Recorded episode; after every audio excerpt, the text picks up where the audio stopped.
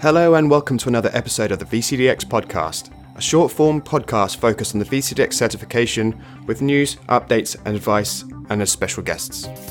My name is Simon Long, VCDX number 105, and in this episode, we'll be offering you some advice on ways to recover from failing your latest VCDX certification attempt. Here's a taste of what's coming up. And to be completely honest, my journey for data center virtualization started in I think 2010. I didn't get it till 2012, and that was four attempts later. So I actually had to go through four defenses before I passed. But there, has been some defenses I've been in where clearly the person has been so nervous that you're not, you know, they're not able to give their best. I, I was, I was nervous, and I just, I walked in and Chris Colotti was sitting there, and I knew him from Twitter, and I just like, I, I crapped myself. I was like, oh my god. So yeah, that was probably the worst experience of my life. Welcome to the news and updates section. With VMworld 2019 firmly behind us and the dust has settled, it's time to let you know about the next VCDX workshop that's coming up. The next workshop we have is at the Boston VMUG, which will be held on Wednesday, September the 25th, so about two weeks from the release of this podcast. So, for those of you who are interested, I'll put the registration link in the show notes as usual. And if you're not really familiar with what a VCDX workshop is, I highly recommend you check out episode 2 of the VCDX podcast, where Chris Mutchler and I talk to you about all of the different advantages that you can get from attending one of these workshops. I think at the moment we've also got some VCDX panels actively happening this week, so good luck to those who are defending this week and hopefully in the next episode we'll have some news of successful passes in the VCDX community. So that's all for this week in the news and updates section. Let's head into the guest interview. You're listening to the VCDX podcast. Moving on to our guest interview. Who is this episode's special guest? Give me your name and your number. Hi, my name is Mike Brown, and I am number 71. Hey, Mike, welcome to the show. Thank you for joining me. And the, the question is Have you recovered from VMworld yet? Uh, I have, I you... think. I, am getting there. It's It was a wild week, but um, I think I'm recovered now. Yeah, I mean, those weeks are always fun. I remember we kind of we bumped into each other at the, the VCDX roundtable on the Sunday, Sunday morning, so kind of almost before everything started kicking off and uh, had lots of energy at that point. point, and then it slowly kind of went downhill from then onwards yeah, as the week goes on, the energy level tends to go down. Down, yeah. Coffee consumption. I, I, can't, I, can't, even make it to yeah. I can't even make it to the parties anymore. I'm just I'm too old. I don't know. Uh, but it was a, it was it was definitely a good good week. I really enjoyed it. So, um, which VCDX certifications do you have? Uh, so the first one I did was data center virtualization, mm-hmm. and then about a year ago I did my second one, which was uh, network virtualization. Very cool. Are, you involved in the VCDX program at all today, like from a panelist, mentoring, that kind of thing? Uh, yeah, I do sit some panels when they need me. So yep. I've probably done 20 or so. I started in about 2012 doing panels, so I've okay. around 20 since then. Very cool. So, Mike, just tell us about your current role. What what is it you do? Who do you work for? Just to give us a bit of an understanding about your background. Sure. Uh, so I work for VMware. Uh, today, it depends on when you listen to this, but okay. as of today, I work in the VMware Validated Design team, mm-hmm. um, okay. where I I own all the networking stack and a lot of the core vSphere stack. Um, on the 30th of September, I am moving roles into um, getting a promotion up to uh, what we call senior staff at VMware, and I'm moving to our telco um, business ah, unit. Very cool. Yeah, so I'll be involved in all the new 5G architecture and all that kind of new fun stuff over there. Very cool. Well, first of all, congratulations. That's that breaking news there on the VCDX podcast, but that's that's great news. I mean, we obviously worked with each other when I was at VMware a couple of years ago when you were in the VVD team. So it's nice that you've you've got a promotion and you're now going to be doing something slightly different to to kind of stretch your knowledge and test you a little bit further, which is great. Exactly. Yeah. It's always yeah, I, I, like to keep fresh. So this will definitely uh, keep me fresh. Stuff that I have not touched in years, and some stuff that I've never even seen before. So very it will cool. Be, it would be fun. Definitely, definitely. All right. So, Mike, I, I, know in the past when we've, we've we've talked about the VCDX and the VCDX program, you mentioned that you didn't pass your VCDX the first time, and and as you know, many people taking the VCDX don't pass on their first attempt. Like it's a very small percentage that do. So, based on on your experiences, what words of advice can you give our listeners to help them when they're not successful with their latest attempt? Yeah, yeah, sure. Uh, so I, you know, being in the community and everything on Twitter and everything mm-hmm. for years, going through all the VCDX stuff, I see a lot of people who don't pass the first time and they just give up. Yeah. Um, that unfortunately, I think happens quite a bit. Yeah. Um, so that's my first piece is don't give up. You know, like like you just said, a lot of people don't pass the first time. And to be completely honest, my journey for data center virtualization started in I think 2010. I didn't mm-hmm. get it till 2012, and that was four attempts later. So I actually had to go through four defenses before I passed. So yeah, I mean, this is exactly it. I mean, it's like you know, yeah, people like, take the first attempt and they fail, and they kind of immediately say like, "Ah, oh, this is t- too much effort," or "I'm not good enough," or you know. Yeah, that's obviously not the not the case in the majority of the time. It's just like, but what can we? What what can you? what can we do to help them realize, help people realize that, okay, just because you failed first time, it doesn't mean you can't pass the second, the third, or the fourth, or however long it takes for you to get there. Right, exactly. Yeah, I think it's a lot of, you know, perseverance. You know, some people have it, some don't.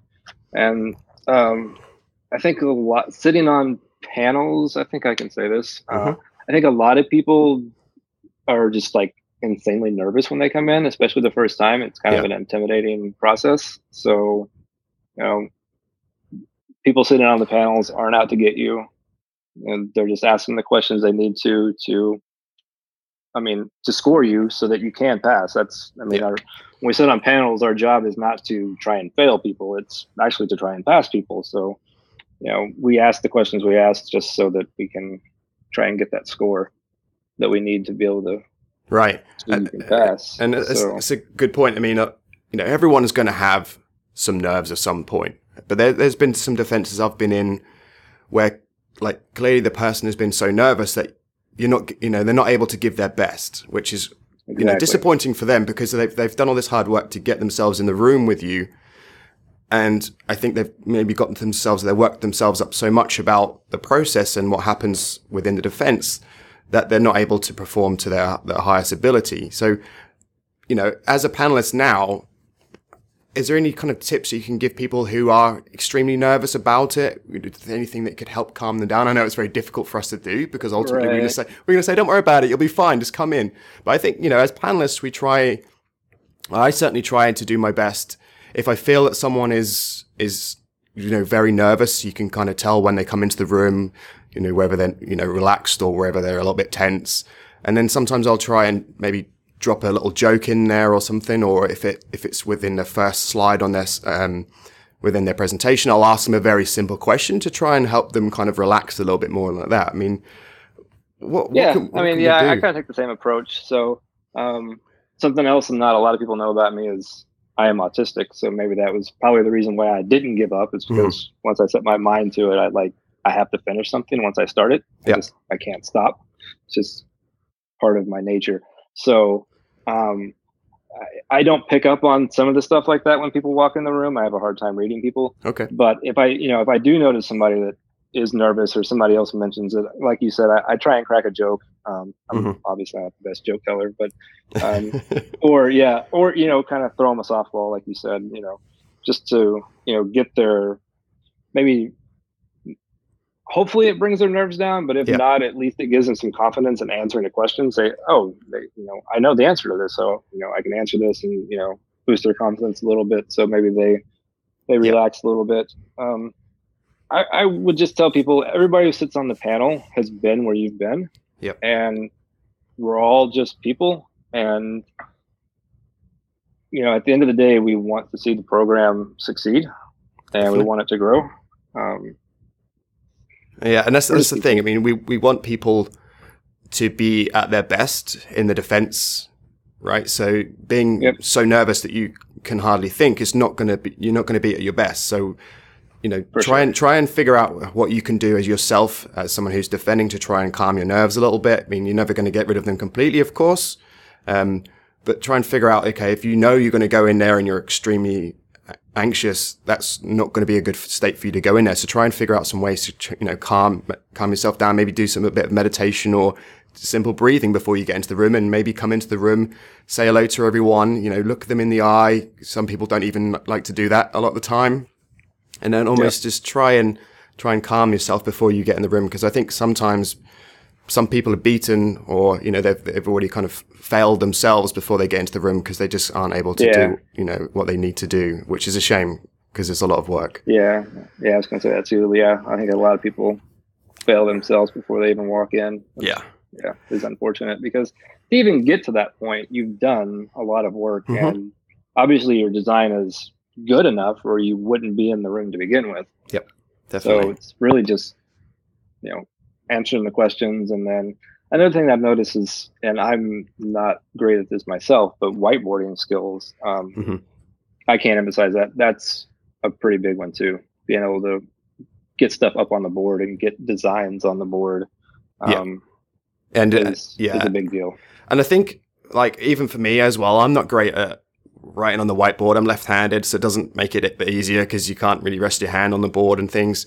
But the yeah. only way you're going to improve is just practice, unfortunately. So like just get yourself a whiteboard at home in your in your in your home in the office at work and even when things don't need to be whiteboarded out just write you know write your to-do lists on there and just get used to just writing exactly. things on a whiteboard and the more you do it the more you'll feel comfortable of doing it so when you get asked a question you, it'll just kind of flow so you know that's a good tip on how to kind of practice on the whiteboarding side so mike kind of between when you knew that you had that you failed and your next attempt, like what sort of things did you do to try and you know improve your uh, improve your defense the next time or your design or those? So yeah, that's a good question. So in between, I would you know you get feedback. So when you fail, you get um, so anybody who's failed knows this, but you get an email mm-hmm. and it's a little vague. I mean, can't be super specific, but it's but it tells you some areas that you need to work on.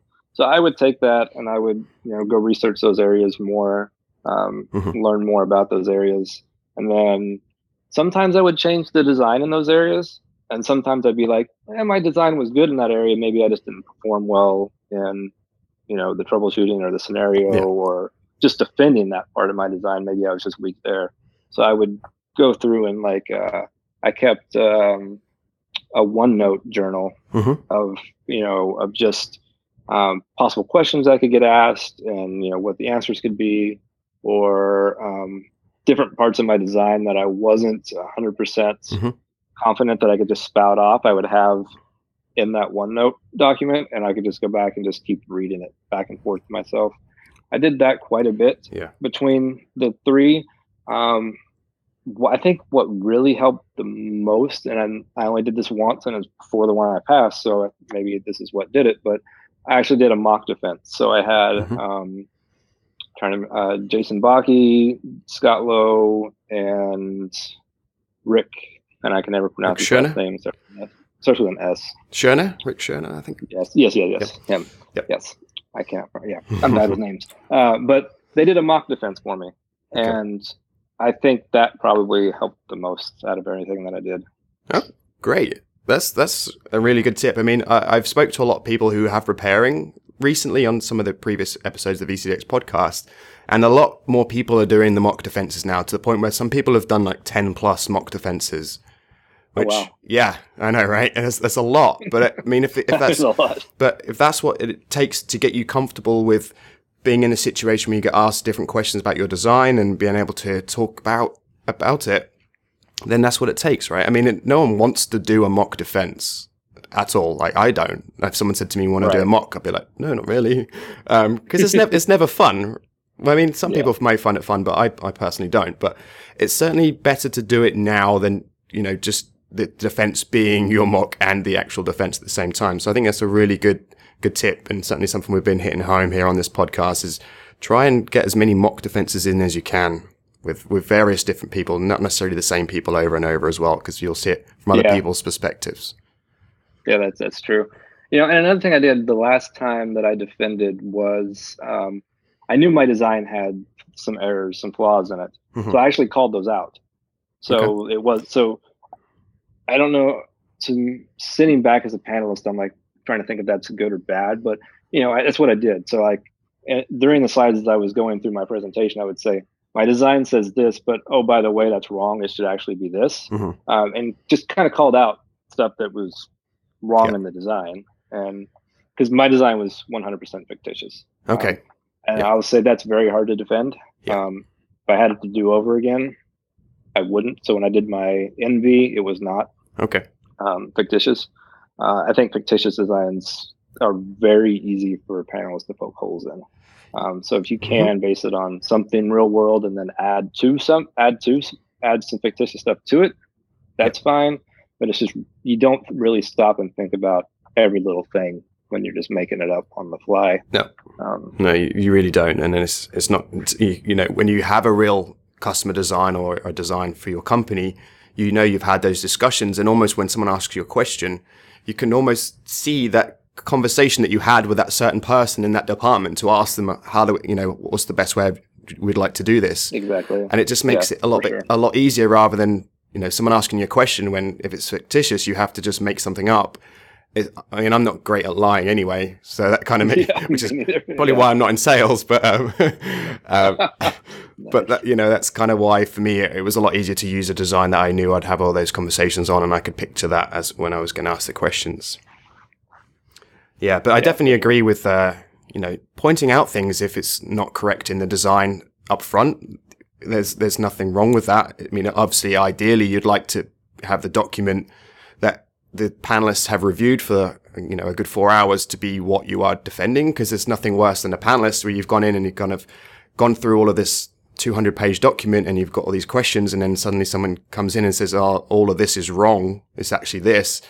You know try if you can beforehand get your design done and try not to make too many changes in it unless there's a big gaping hole in it between your application um, review and the actual defense itself that would be, uh, yeah, yeah. it might be my request as a panelist. Try not to make too many changes because it, it can make it harder for us to kind of understand what's happening, especially when you've kind of changed half the design from what we know. Right. Yeah, for sure. All right. So, Mike, knowing what you know now, if you could go back in time, back to when you're preparing for your, your first VCDX defense, what three pieces of advice would you give yourself? Oh, man. So, like we talked about earlier, nerves. When I walked in that first time, Mm-hmm. I was so nervous, and this this design was based on like a 3.x design, and mm-hmm. yeah, it was. Uh, I, I was I was nervous, and I just I walked in, and Chris Colotti was sitting there, and I knew him from Twitter, and I just like I, I crapped myself. I was like, oh my god. Yeah. So yeah, that was probably the worst experience of my life was that defense. So definitely figure out a way to get over your nerves, and no matter who's on your panel, whether it's you know Simon or myself or yep. Duncan or Frank or it doesn't matter. Nope. You know, everybody's they're just people. Um, so unfortunately, yeah. unfortunately, it's not like, until you you kind of if you don't know them beforehand, maybe you'll meet them afterwards, and maybe at the VCDX roundtables or, or something similar. It's not until afterwards that you realize, oh, they're just other people just like me. And, and that's kind exactly. of a shame. We'd rather you know that beforehand because when you come into the room, you just see them as just your peers rather than people looking down on you, which is, is certainly not what we do.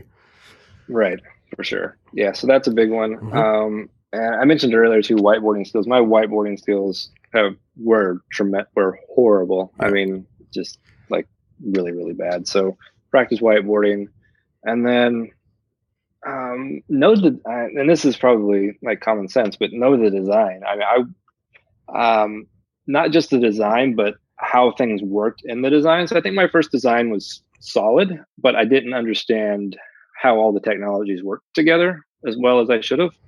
Um, to be honest, I probably shouldn't have been in the room to begin with. Um, okay.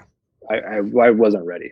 I, I, mean, I walked in and it was very easy for them to tell that I didn't know a lot of the stuff that was in that design. Yeah. Um, so, yeah. I mean, easy stuff like how HA works, for example. Right. Back in the 3X days, it was way more complicated than it is now. But yeah. even so, you know, I, I couldn't answer some of those questions. And I was like, ugh. So that was a really bad feeling. So yeah. definitely know the ins and outs of the technologies that you're presenting inside of the, the document.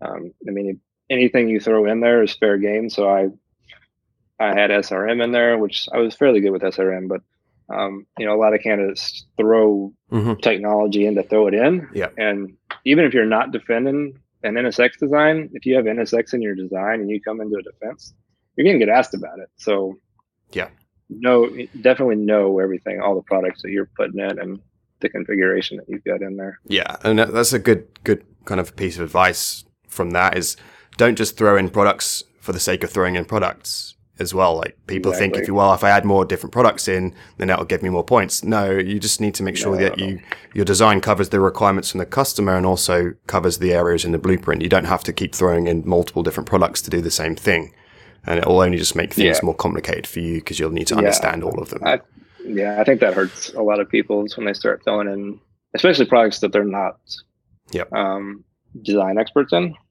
Yeah. Or know exactly how the technology works and they're throwing them in. Or I've seen a few times where people will uh, jointly work on something together, and which is fine. Mm-hmm. And they submit the same design, but you both have to know everything about the design. You can't say, "Oh, I didn't do that part." Yeah. Because then we can't score you on it, and it brings yeah. you down. And yeah. Um, so if you're going to work on something together, definitely know both everything that you did and everything that your partner that you're working with did. Yeah, no, that's definitely a good point. And we, have seen that happen a few times before. We kind of get to the storage section. They're like, well, I don't really remember that, that my colleague did that part, which exactly. we know, we all know that happens in real life. Unfortunately, that just means sure. we'll end up asking you more storage questions within the design scenario, which there you have to think on your feet, which probably is exactly. for, for, some people is more intense. And and yes. you know, and just because the real life design maybe had NSX in it, for example, it doesn't necessarily mean you have to keep that in if you're not confident with it. As long as you've still got networking and the networking will do whatever the design needs to be done. You know, a lot of customers may request NSX because they had it as part of an ELA and they want to use the licenses, etc. The design doesn't sure. always have to be what the design was with the customer. You can you can customize it. It doesn't have to be 100% real. You know, and in Mike's case, it was 100% fictitious. So exactly, if you if you kind of look, I, I, wouldn't recommend that, but yeah, definitely, yeah, take stuff out or or add stuff in if you need to to meet some requirements. Mm-hmm. Um, but yeah, for sure, if you're not comfortable with something, take it out. Yeah, as long as long as you can still you know cover the areas of the blueprint with a different technology that maybe you're more familiar with. Like for example, if you're not necessarily familiar with hyperconverged, you could maybe go back to a three tier or you know, a three tier storage architecture instead. It's not. Yep, it's not sure. like we wouldn't know any different as long as you're you, you know you're able to defend it and it's able to to work with your design. There's no no harm in doing that as well. So kind of work to your strengths as well, and obviously work towards what needs to be covered in the blueprint.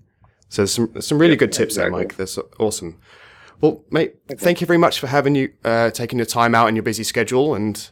Uh, now you're about to get a lot busier, so I'm glad I managed to get you on the podcast before that. Right. Um, yeah, for sure but yeah, thank you very much for your time and great to speak to you. And no doubt I'll, I'll catch up soon. Awesome, man. Great. Thanks for having right. me. Cheers, mate. Take it easy.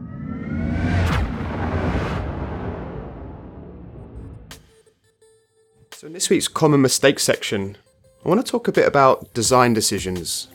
And w- this is something that we've noticed quite a lot lately. And this um, topic was brought up to me by Chris Mutchler, my special guest from episode number two.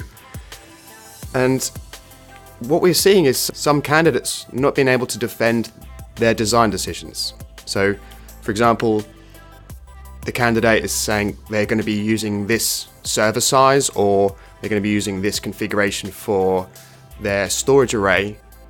And then when they're being asked the question, okay, so why did you decide to do this? Occasionally there'll be times where the candidate uh, is not able to give us an answer for whatever reason.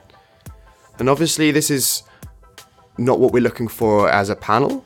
We want to know that every different decision that is made throughout the design process has been thought about and there's reasonings behind why you made those decisions. You know, rather than just saying, okay, well that's the default setting. Well, why is it the default setting? And think to yourself, what what if I change these default settings? What does that mean for my design?